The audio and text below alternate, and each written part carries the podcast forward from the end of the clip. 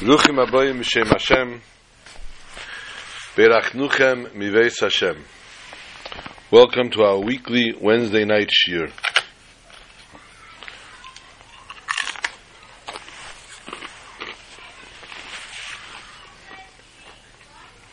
This Wednesday night we are embarking on the holy special day of Yud Aleph Nissen. A day which the world took it jet that well let's call it a change. A change to the world, an improvement to the world.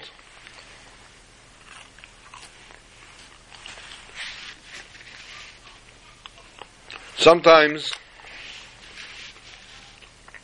not some, but many times a person is born a person goes through their lifetime.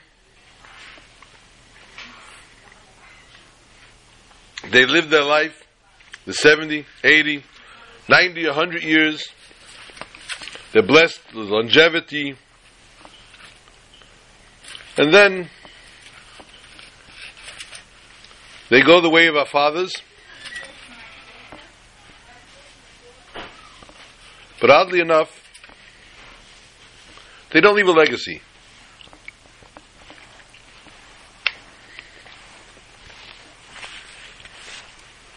Nobody remembers them. If somebody rem- remembers them, it's not for any good reason, or any, any kind of reason at all. They came, they went. They were in shul.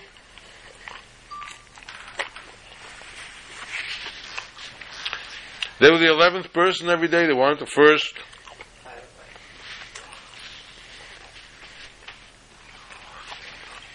They didn't go to the mikveh every day. They didn't give a shiur.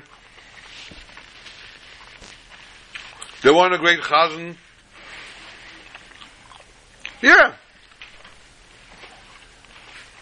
Ten years down the line, you remember that guy? I remember him, yeah.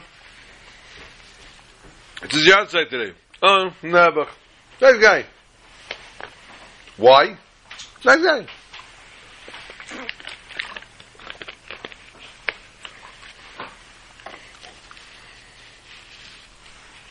Didn't make an impression on the world.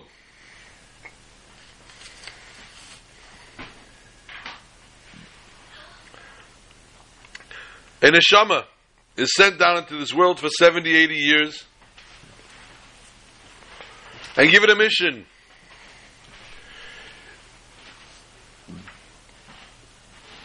On that mission, they need to make an impression on the world. Everyone has a way to make their impression on the world.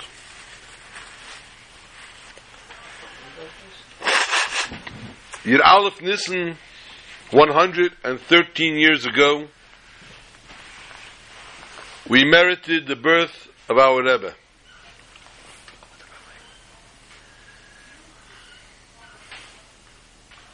Rebbeson? Get you the picture. I have it. It's on the book here on the shelf.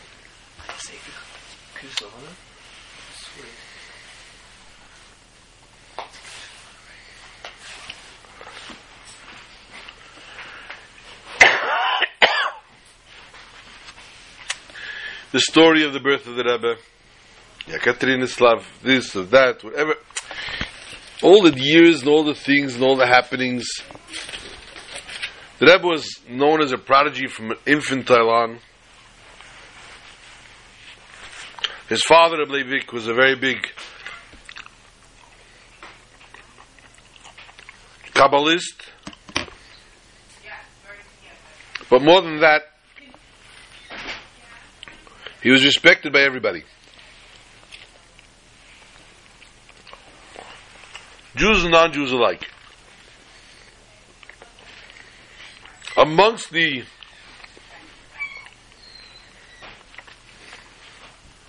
chachmas, which he was famous for, was math. He was a very famous mathematician. In Russia, in those countries actually, math is a very, very, very, very big thing. They'd rather have a mathematician than a doctor.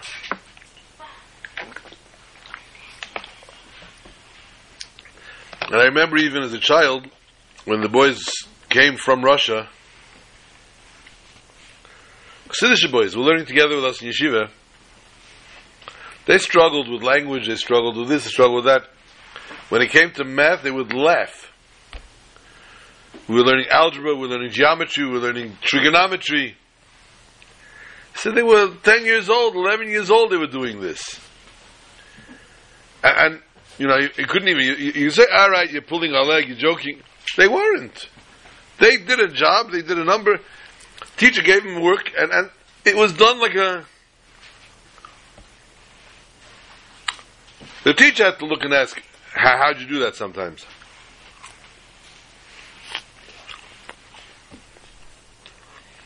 We were taught geometry with theories, with theorems, with backs and forth, and up and down. They looked at an example. Right angle, a, a, a, a triangle, a, hypothesis, a this, a yes, a draw, a height. They did one, two, three, they did the whole thing. They did. A Gelechte. Reb Levik was known for his prowess in math. And there was time, there were times that professors of universities would come to visit Reb Levik to discuss certain math problems. Now there was one such incident that Rebbe, being a young child, overheard the conversation and went off to a side and immediately scribbled on a piece of paper the solution to the problem and handed it to his father. His father was standing with these big professors and everybody, this child giving him a paper. He took the paper, put it in his pocket. Look at it later. Later, when he took it out to look at it, he realized that the Rebbe had written the solution to this problem. So here, Levik, known a known mathematician, known by everyone for his math, mathematical prowess, was not stumped by his son, not stunted by his son, but not even shown up. His son didn't show him up. His son took for granted what he, the problem was and put it together.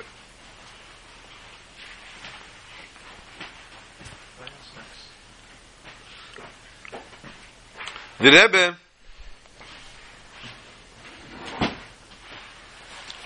for many years didn't farbrengen on his birthday. When the Rebbe began the campaign, the Rebbe farbrengen on his birthday, said a maim on his birthday. And the Rebbe also was very, very enthusiastic about people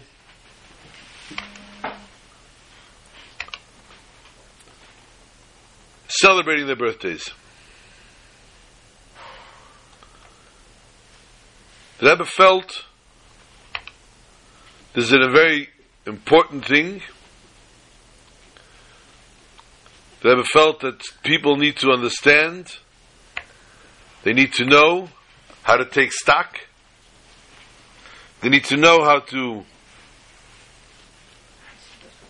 look back and read and reflect on their past year and ultimately build for their next year.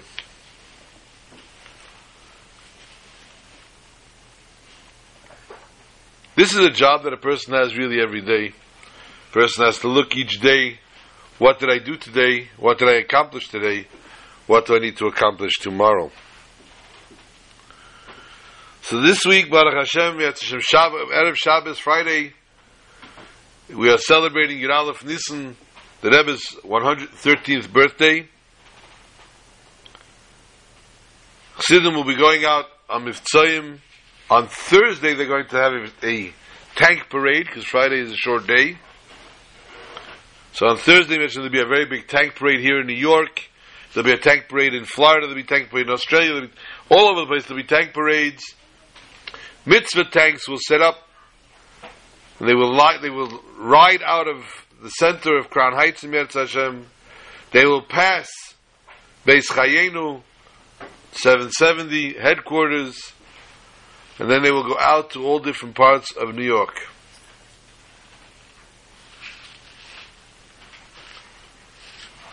I'd like to mention to thank the Mamunim, the organizers. If you got a phone call from my son and he bothered you about it, I apologize.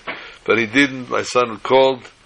He followed up and he, Baruch Hashem, merited to help out substantially, get collections. He was on the phone all night last night with Australia. I'm hear, hearing from Anash in Australia, from Chabad in Australia. People giving Baruch Hashem donations to help on this worthy cause. I'm not sure how many tanks are going out, but I'm sure it's a substantial amount. But it's quite a sight to see. This Shabbos is called Shabbos Hagodol. And also this Shabbos we'll be reading Pashas Acharei Mois. Hence we need to discuss today a little bit of Acharei Mois. We need to discuss Hilchas Pesach. Some facts about the Seder. Halachas about the Seder.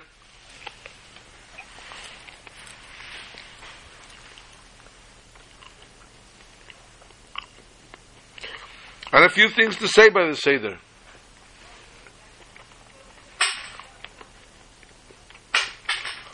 After all, the idea of the Seder is v'higadato lemincha. To tell your child.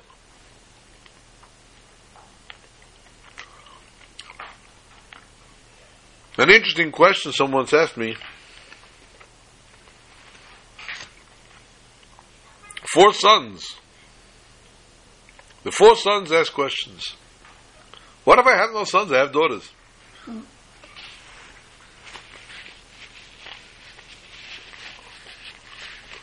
And to Levincha means to your son. Is it important to tell my daughter as well?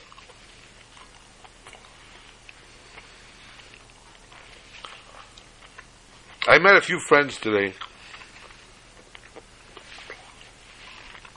And um, unfortunately, I didn't merit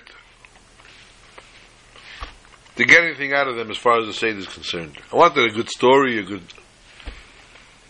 a vort on the Haggadah. Nothing doing. Ironically, I got the same old jokes. Of the ignoramus, didn't know what to do by the Seder. Didn't know how to make a Seder. He told his wife, listen here, Neshamala. We don't know how to make the Seder. Not you nor I. The neighbors are Talmud Chochem. Our neighbor's a learned guy. Go look into the window by his house. See what they're doing. When they finish, you come back here, you report to me, and we'll make a Seder like they did. Wife, an Ashes Chayil, agreed. She goes out, and she's looking in the window, and the husband asks for the wine. She can't find it. Where's my matzahs? Oh, they broke. Where's the karpas? It burnt.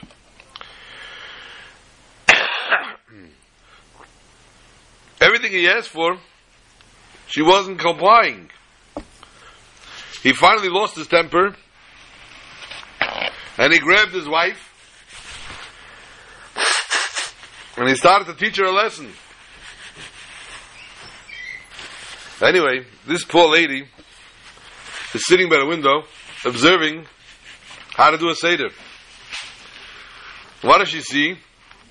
The husband asks, the, the, wife says, answers wrongly, husband screams. And then finally,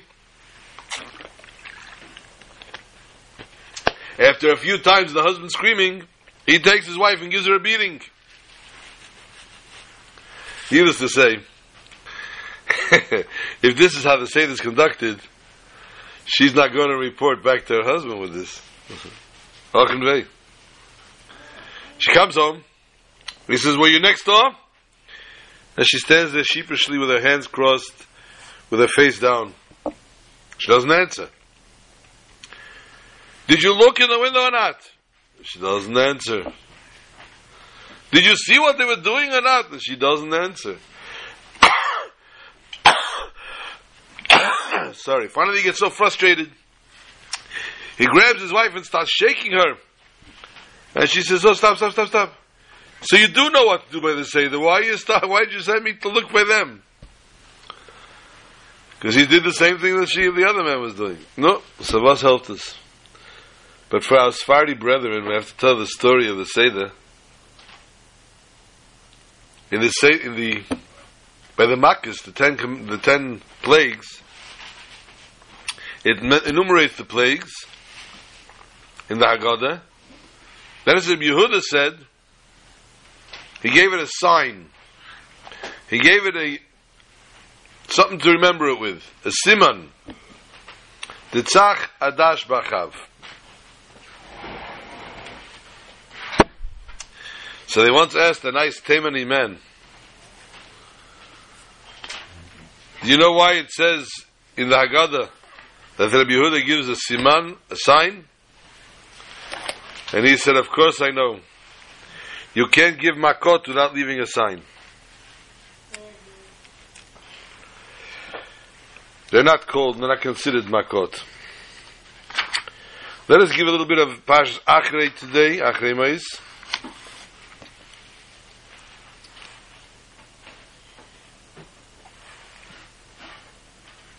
Within the dinim, this is the reading of the Torah for Yom Kippur. Some Bali Kriya have that problem where they read, they have to read the beginning of the Pasha and the, uh, they have to remain to the regular weekday the weekday um, tune, regular year tune instead of the, Rosh, Yom Kippur tune. It's much more, uh, it sounds holier in the Yom Kippur tune. The Avoda of Yom Kippur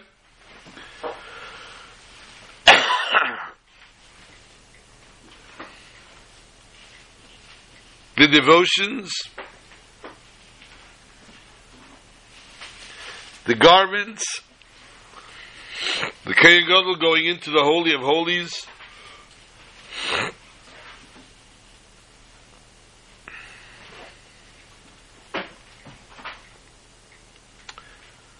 Before, though, a sacrifice is brought, when a person is bringing a sacrifice to repent for his sins,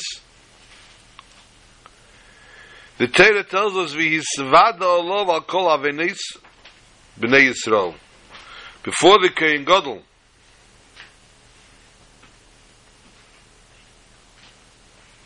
or anyone brings any kind of korban, they have to do vidui. Vidui is an interesting process. Vidui is where the person will put his hands on the head of the animal and will confess his sins. The confession. After confessing his sins,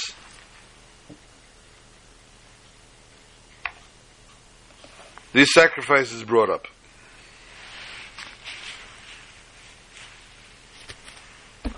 When it comes to the din of vidui, Rambam writes, the Rambam, the man Maimonides writes, "Kol misvada b'dvarim V'le gomar belibei, la'azev, harei ze deime l'tevel v'sheres biyadei. A person that says conf- confession of his sins, but in his heart does not resolve to stop doing the sin, he is in comparison to someone that goes to the mikveh to purify himself, but holds a sheretz, a dead animal in his hand, and thereby becoming immediately tame again.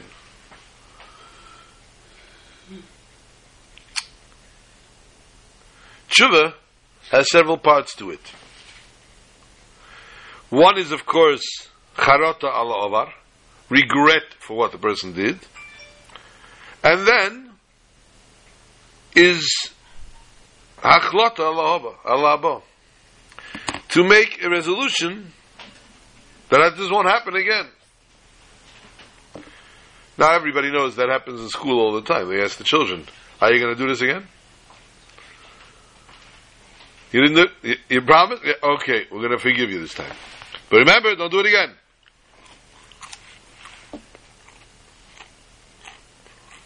So it has a uh, a place in education as well. As long as you know he's not going to do it again, he's okay. When it comes to repentance, to tshuva, the very same thing is, applies. a,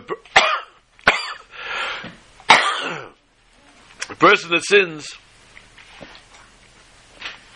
they have to regret what they did, and they have to have resolution in the future it won't happen again. If, says Rambam, a person says, yeah, yeah, I regret it, I regret it, I regret it, but deep down in his heart he does not. So much so that he has no problem repeating it again. It's like someone trying to become pure but holding something impure in his hand.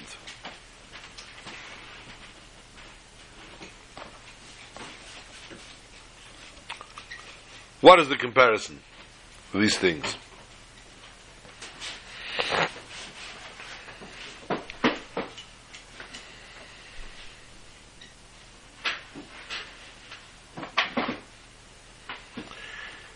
The vidui, the confession, therefore, has a status of one that's immersing in the waters.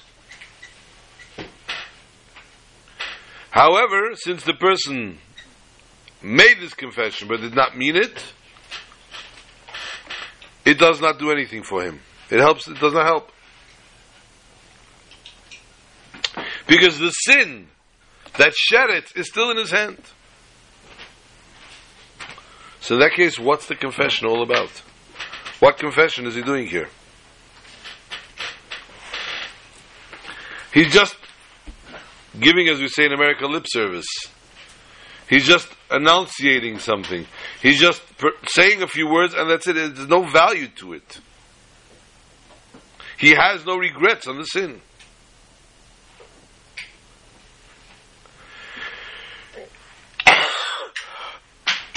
Therefore, he may as well not even go into the water.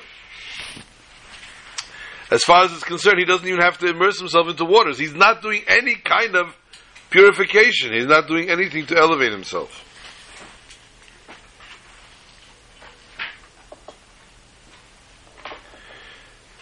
The wording of the vidui, the wording of the confession, although it's only an outside, an outwardly thing, and it could be even it's in total opposite to what really is thinking inside himself. But there's still a point to it. It still has a certain value. The nature of a person is when they say something but their heart means something else. The person gets slightly flustered. A person that doesn't mean what they're saying gets flustered. You can see on the person there's not there's something wrong here. And you can see they're not comfortable with what they just said.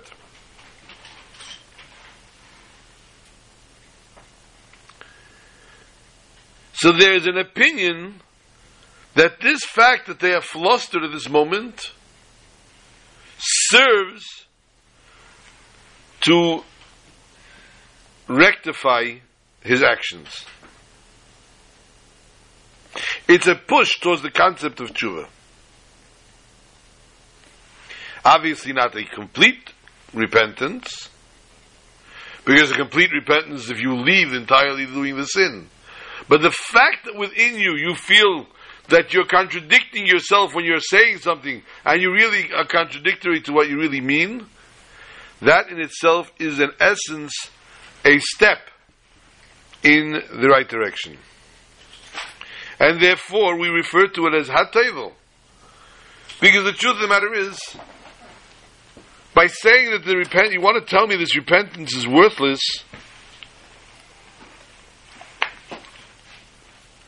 don't give it any credence. By referring to this as if the person actually immersed himself in the holy waters, even though he did something immediately thereafter, which retracts what he just did,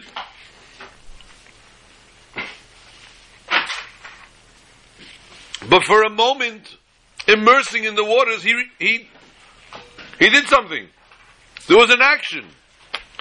But you're telling me that the person that says confession but doesn't mean it is worthless, then don't refer to it as the Chatchila that he went and immersed himself in water. Refer to it as a person that simply made believe that they were repenting. But since we say no that they were table, that we do say that they immersed themselves in water, because when they confess, when they say these words, even though they have not yet repented from their sin, it does have something to it. It has a substantiality to it. It's a step in the direction of tshuva. And therefore it's considered as if they actually tabled. Doesn't help because they didn't do the right thing. They didn't finish. They didn't follow through.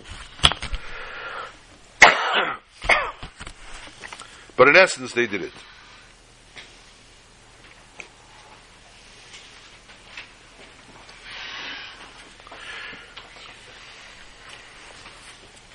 I want to turn focus more on Pesach.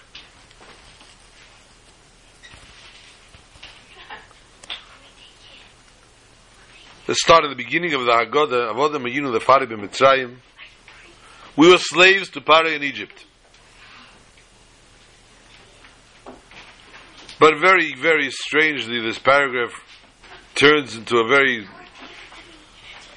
almost a fiasco here.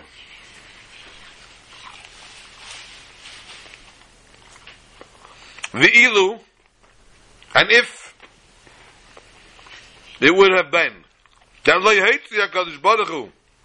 as I've seen in Mitzrayim had it come to pass that the Almighty would not have taken the Jews out of Egypt our forefathers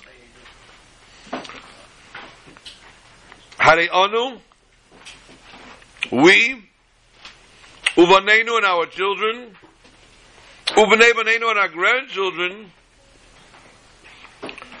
Mishibadim Ayunu Lefarim Mitzrayim would still be slaves. Wow. Wow. That's quite severe.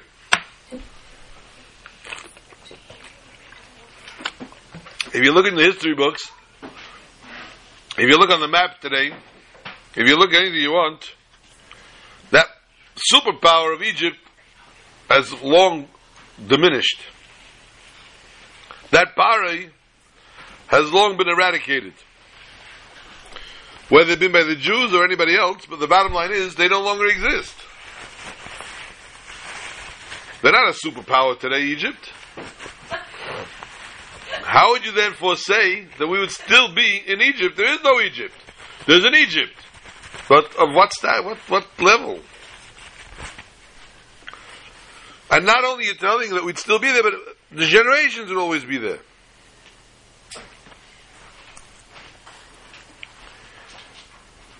The mere fact that we're saying that we would still be there,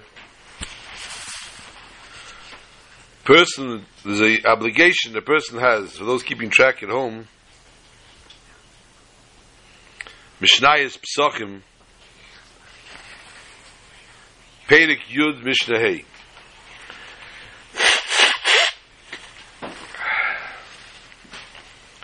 And the Mishnah says, Chayiv Adam Liris Satzmei, Kilu Yotzim Mitzrayim. A person has an obligation to see himself each day as he is leaving Egypt.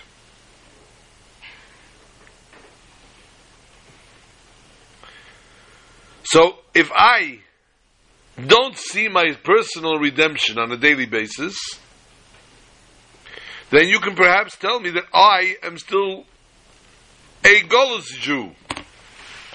I am a Jew of exile. I am a Jew subservient to my Egyptian or to my exile of whatever exile it might be. Okay, I hear you. I hear you.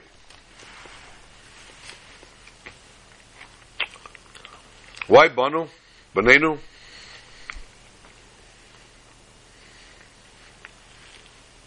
How did they get this merit also? I have an obligation to see myself every day going out of Egypt. But how does it put everybody else into it also? It seems the way to explain this major foundation, this fundamental of the Jewish nation, of our existence, and the existence of our Torah. First, we have to understand it's simple that the freedom from the land of Egypt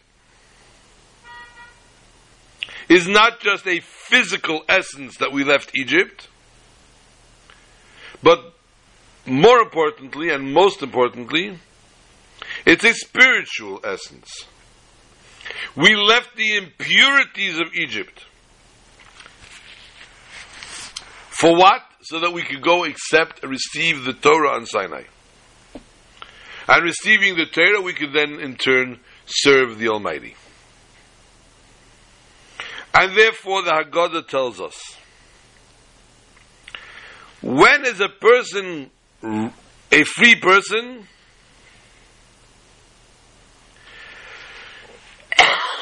Only if his children follow in his ways.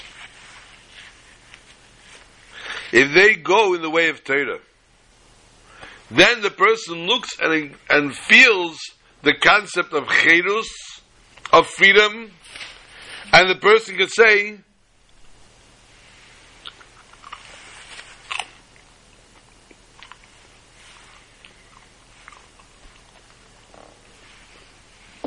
Yes. And the person could say,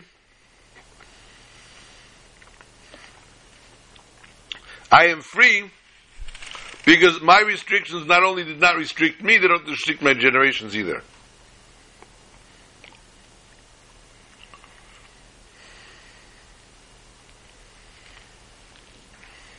If, however, Rahman al the children are still in Golos, your children are in exile, and your children are not following the ways of Rahman al of Teda, and not following the path of our fathers, we've lost. It's all about the children. No matter how many people want to tell you it's all about the money, it's all about the children.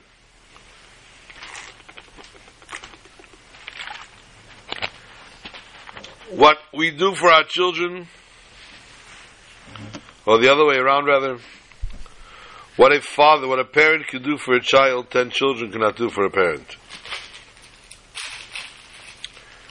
But the fact of the matter is, bottom line, we need to see to it that we educate our children and we implement within them a strong foundation so they continue carrying the flame, carrying the torch of our Torah.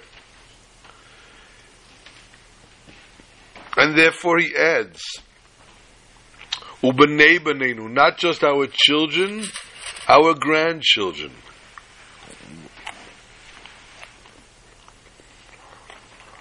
The education of the children have to be such a level, with such devotion, that the children know that they have to educate their own children.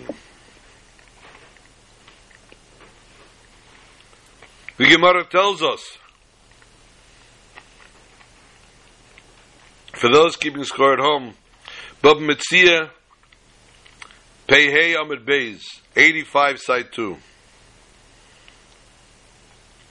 Gemara says a very profound Gemara. Kol shehu Talmid Chacham. Whoever is a Talmid Chacham, ubenei Talmid Chacham, and his son is a Talmid Chacham, uben benei Talmid Chacham, and his grandson is a Talmid Chacham, shuvei teire pesekes mizare li'elam. The Torah will never leave his generation, will never leave his family. That's why the Haggadah says, not just us, not just our children, but b'nei b'neinu.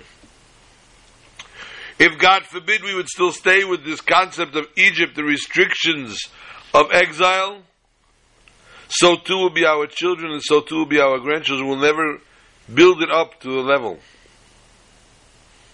For the children's and grandchildren's freedom depends on ours. And if a person doesn't put down a strong foundation, then they still find themselves, God forbid, in Golos. I had this week the occasion, I have many holidays for many, many years now.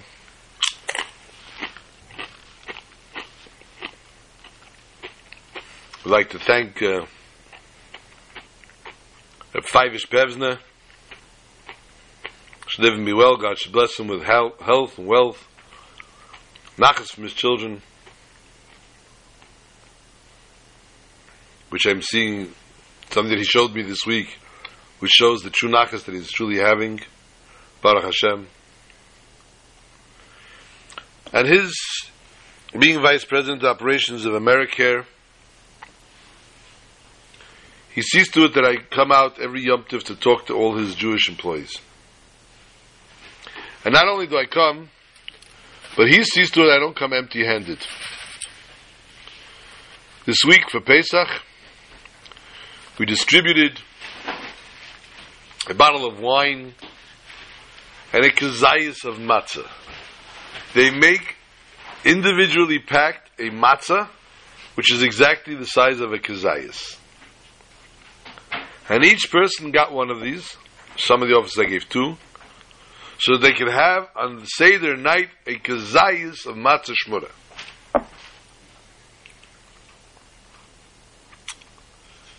And as I was sitting there, they have three different locations. So I have to go to three different places. And I guess my OCD doesn't allow me to repeat myself three times. I could technically, I'm going to three different locations. They don't talk to each other, all these people. I could say the same speech in each place and get away with it. But the chances are 92% that I would fall asleep in the middle of the second time. And that would not look good. So, in order to keep myself alert and not bored, I say something different in each place. I'm doing this for many, many years, as I said, and I know all the people, they know me. And every so often, we're waiting for other people to come, so we chap a schmooze. So I let them, one of the shmusin that we had once many years ago, I let it come back to bite them.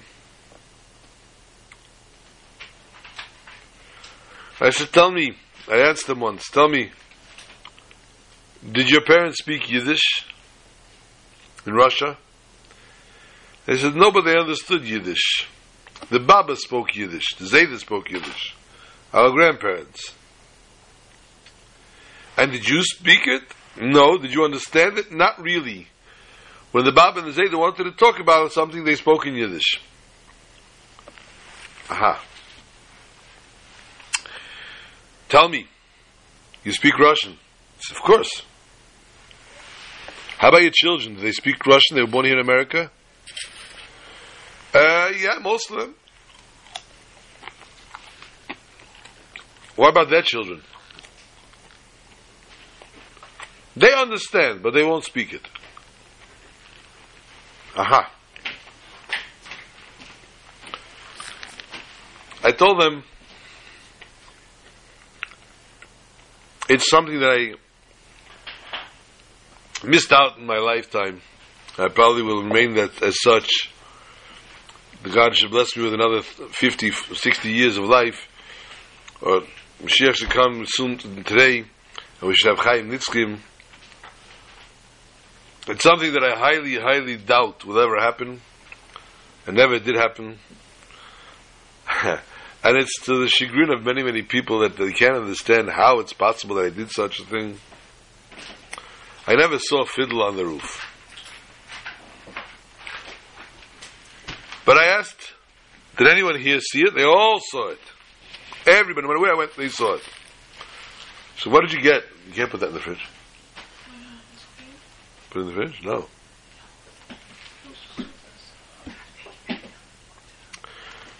What did you take? Give me one word. One word to describe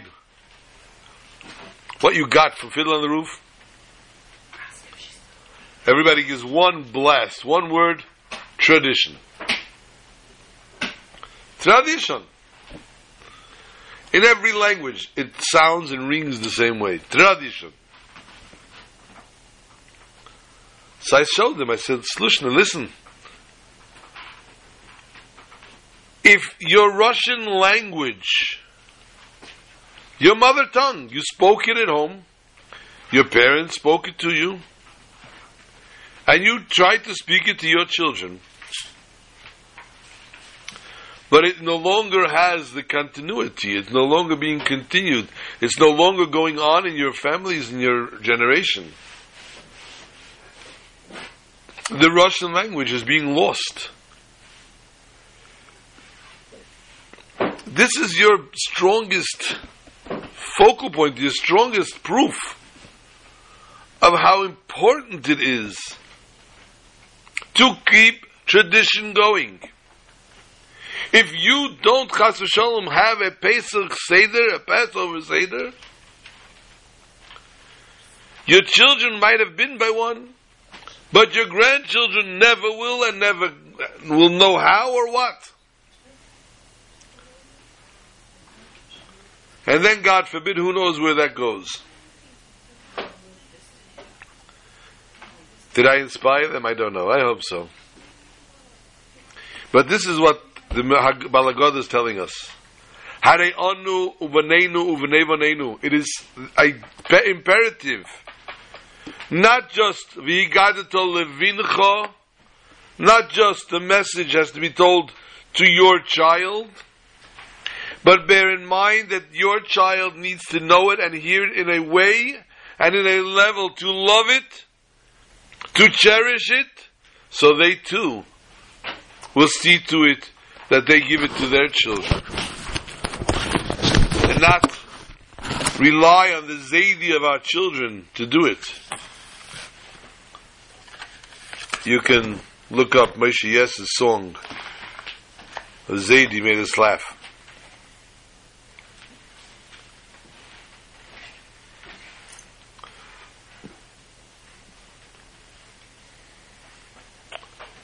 The Seder.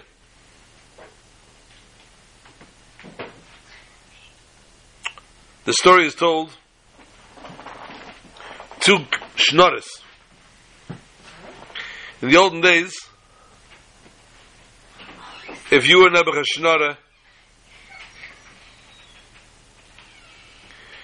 you walked the streets and collected with whatever partner you can get.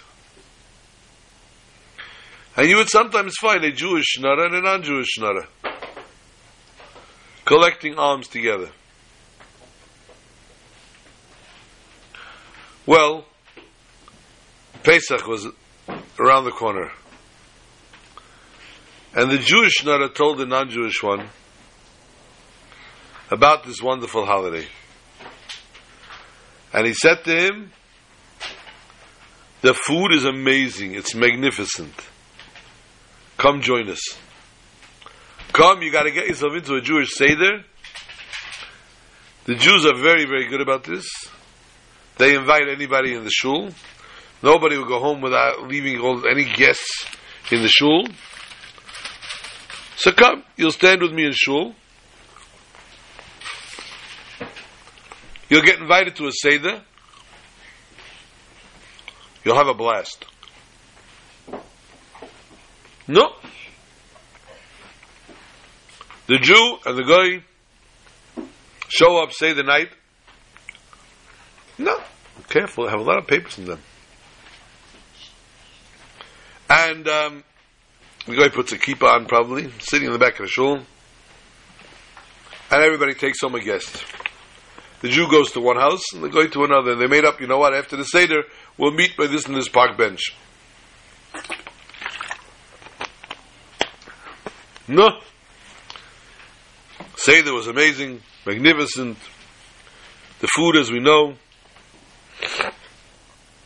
I'm sure the luck of this Jew, he went to a family that doesn't keep the uh, stringency of, of gebrokts, and he had matzah balls in his soup as well.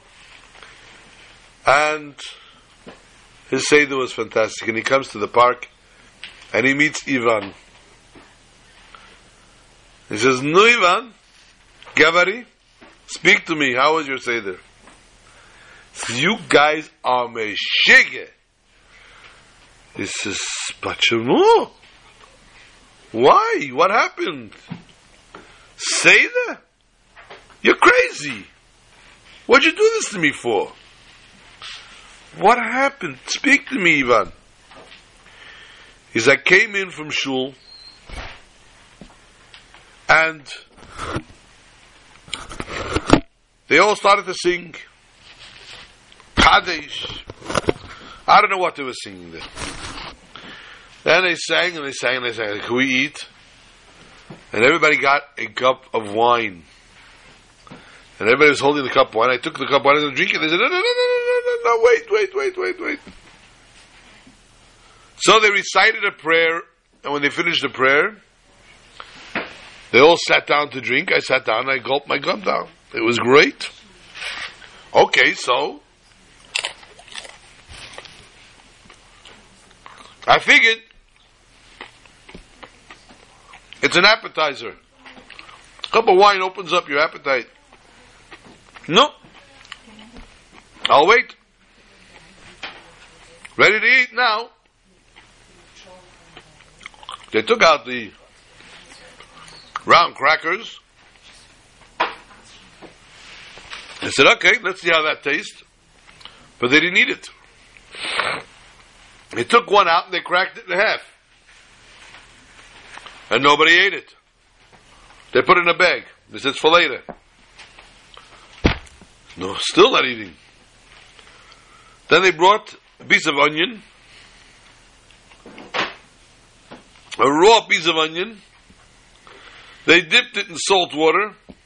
They gave me a small piece. I said, listen, give me a little bit more. He said, no, no, no, no, no, let's all eat now. Oh, this is getting wilder. They filled up the second cup. And I grabbed my cup to drink it. I said, no, no, no, no, no, not yet, not yet, not yet, not yet.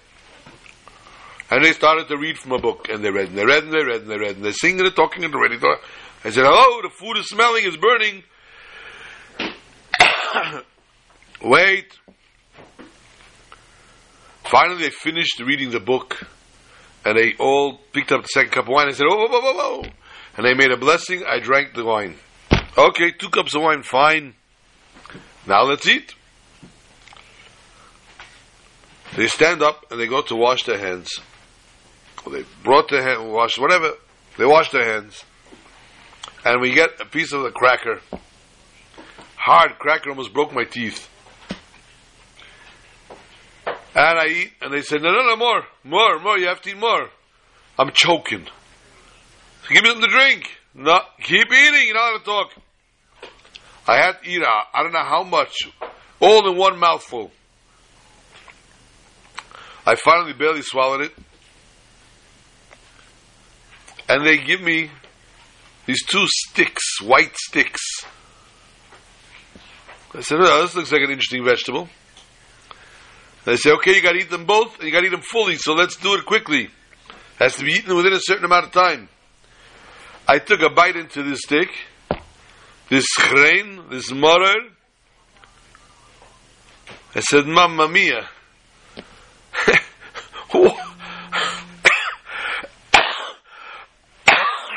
I was on fire, my mouth, my brain, everything was frying. I said, that's enough. You guys are Meshiggah. I jumped up, I ran out. I couldn't take any more. The Jew says, Ay, Ivan, you would have waited another minute. Another minute, you would have had the meal. Truth is that the story is a parable to our exile. The bitterness and the this, and we're waiting and we're waiting. We get another sign, another hint, another sign, but the actual Mashiach is not here yet.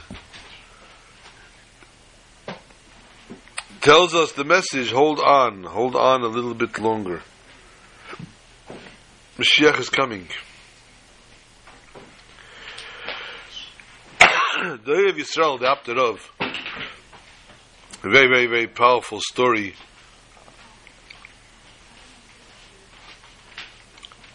He went on Erev Pesach and he baked his matzahs. And he had a special pile of Erev Pesach is sitting in a special, special corner of the room. His wife, the Rebbetzin, was busy Parkinson in the kitchen, and the doorbell rang. It was collectors. They were collecting money for, they were collecting food for the poor people. They didn't have matzah. So the servant that was that answered the door turned around and saw a pile of matzah. And they said, "Oh, you need matzah? Yeah." And took the special matzahs that the Apter Rov baked that day, erev Pesach, matzahs mitzvah, special holy holy matzahs, and gave them away.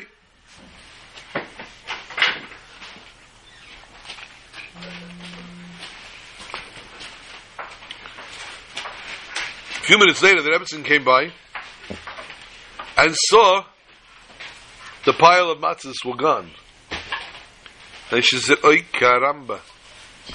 are his special matzahs. Uh, how is he going to make a Seder without these matzahs? Besides being special because they're baked Erev Pesach, and meticulously so, he had all these special intentions and all these special kavanis that a tzaddik of his stature has when he's baking his matzahs. Now all of a sudden it's gone.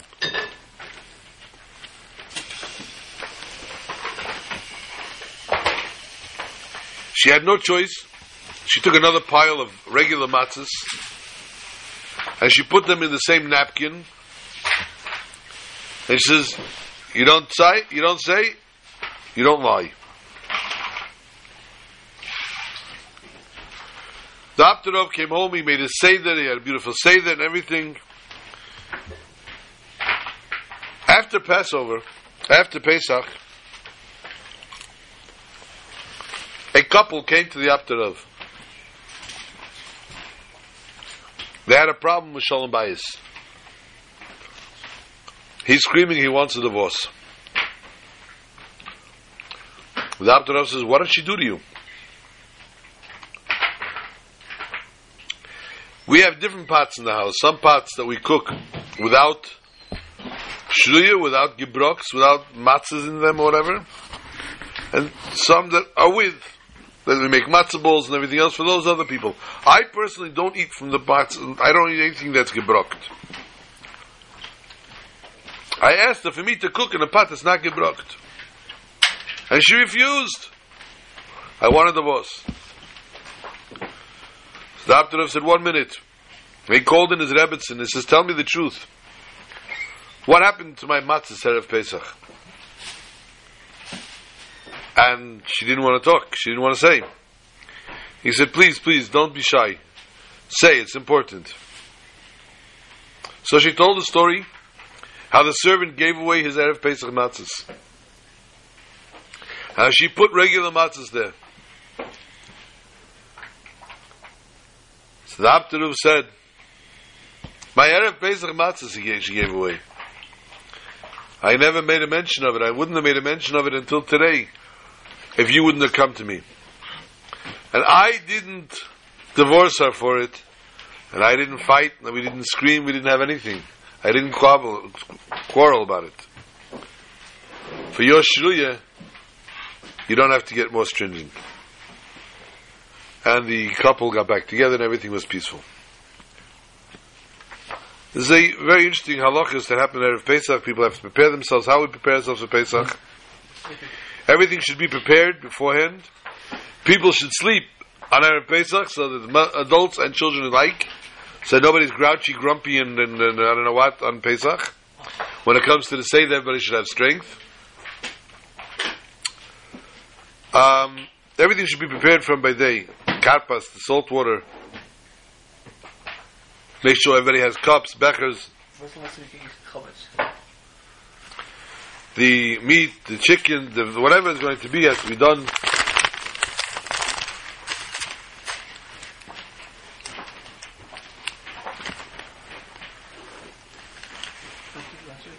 Huh? What's the last time you can eat chametz? The last time you could eat chametz? Yeah. I don't have the zmanim yet. I'll post them later.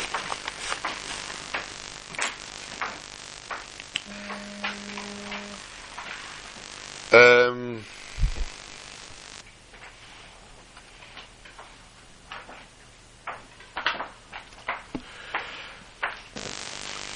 a very interesting thing I saw here.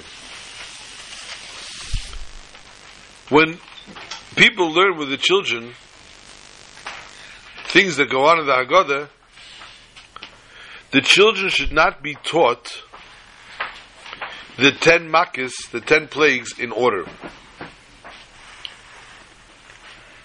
Should not teach it in the order. They should be set in a mixed up order, which is why Rabbi Yehuda ultimately puts them in an order, gives them a simon, so that the simon should give them an order. But the actual makkis themselves, when they're taught, only the Leil Seder they said, and only during the Seder they mentioned in order, because on Leil Seder it's Leil Shimurim, it's a night of protection.